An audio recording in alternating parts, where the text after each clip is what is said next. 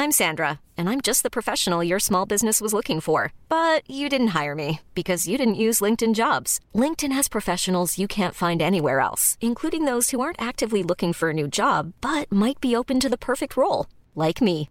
In a given month, over 70% of LinkedIn users don't visit other leading job sites. So if you're not looking on LinkedIn, you'll miss out on great candidates like Sandra. Start hiring professionals like a professional. Post your free job on linkedin.com/people today. Cos'è successo l'altra sera dopo che, dopo che avevi dichiarato all'intervista che stavi smettendo? Io però nell'intervista avevo detto che quella sera avrei utilizzato sostanze. Ok, va bene. Cos'è accaduto? Che mi sono drogato. Eh, ho assunto della cocaina, eh, che è stata proprio, penso, una delle volte... Come andava a finire quella sera? Eh, siamo andati al centro sociale Io a Luna me ne sono andato. e mi ha lasciato. Sì. lì.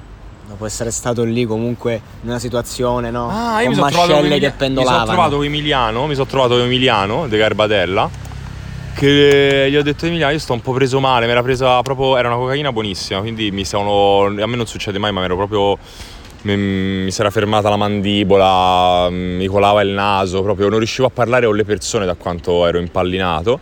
Ho beccato questo ragazzo a Garbatella, Emiliano, e siamo stati a casa mia a dare botte e io stavo male perché giorno, quel giorno lì avevo visto uno spettacolo con Filippo dell'Accademia, insomma.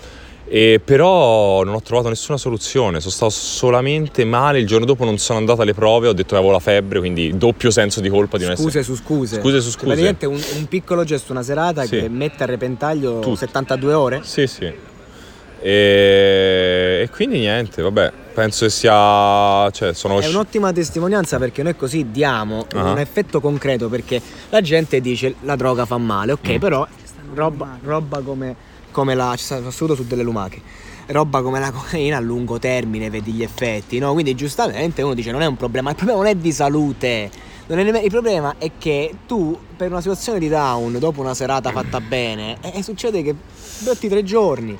Ed No, è faticoso, è fa- cioè solo questo è faticoso. No, ma la cosa malsana che sto analizzando adesso è che io non riesco, e quella è allora è dipendenza, perché io non riesco a godermela.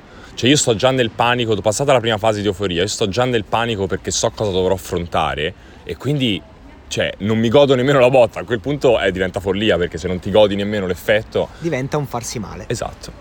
Ma io lo ti so. sei fatto male quella Sì. sera, ti avevo detto di, ti avevo detto di non Sì, sì, farlo. beh, Poi testimoniare eri presen- eri fatto, presen- no, no. ho fatto una battaglia E coerente. è stata una serata, sì, per certi versi anche profonda di alcune cose, ma come tutte le profondità che raggiungi della droga sono per l'80% effimere o comunque non rimangono, cioè non è che non sono, non è che sono effimere, sono vere, ma non hanno attaccamento nella realtà poi su te stesso, perché rimangono là, non ti ricordi niente.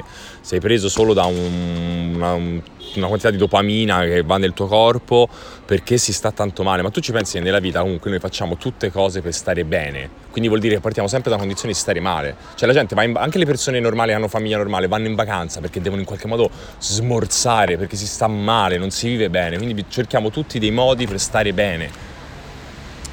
Guarda, io penso che abbia tutto tu, voglio solo farti una domanda. Quella sera, dopo che tu avevi visto una realtà eh, che ti è appartenuta eh, per tanto tempo e l'hai vista da, da un'altra prospettiva e ti ha fatto male, dopo che tra l'altro hai sentito anche il sottoscritto, amico, collega, che eh, comunque ti dice ti dovresti vergognare per averne farne fatto parte, era intrattenimento ma Ah, ah, arriva ok, lo stesso. Sì. Poi ti, ti bevi qualcosina, Eh. proprio in quella serata. Non era forse quella la serata in cui Non dovevi farlo perché c'era qualcosa da elaborare? Cioè, tu capisci che non hai perso solo tre giorni, hai perso la possibilità dello step successivo. Cioè, è giusta questa cosa? No, io invece credo che è come se io quest- lo sto facendo con molta più fatica, cioè non so come dire, la lucidità è proprio questo, sembra una cosa da hippie da dire, ma la lucidità è molto meno faticosa, è faticosa nella quotidianità. Io adesso per fare questa elaborazione, oltre ai tre giorni che ho perso per il down, ce ne metto altri tre e come dici tu sicuramente si mischiano altre cose perché non sono lucido, perché il mio corpo adesso si deve depurare e quindi come dicevo prima, quella- quelle cose che accadono non si attaccano sulla tua pelle, rimangono per l'aria, no? Capito? Scripta manent, verba volant. Sì, sì. Così. Prima di chiudere, d'amore, puoi dare al pubblico un ho perso la corsa della vita per quella robaccia. Ragazzi, non drogatevi, ho perso la corsa della vita per quella robaccia.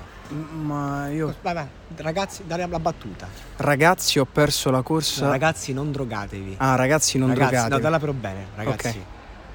Ragazzi, Ragazzi, non vi drogate. ho perso la corsa della vita per quella merda. Ho perso la corsa della vita per quella merda. Premesso che non mi sono mai drogato io. Sì, sì, no, persona no, era... era- no, però.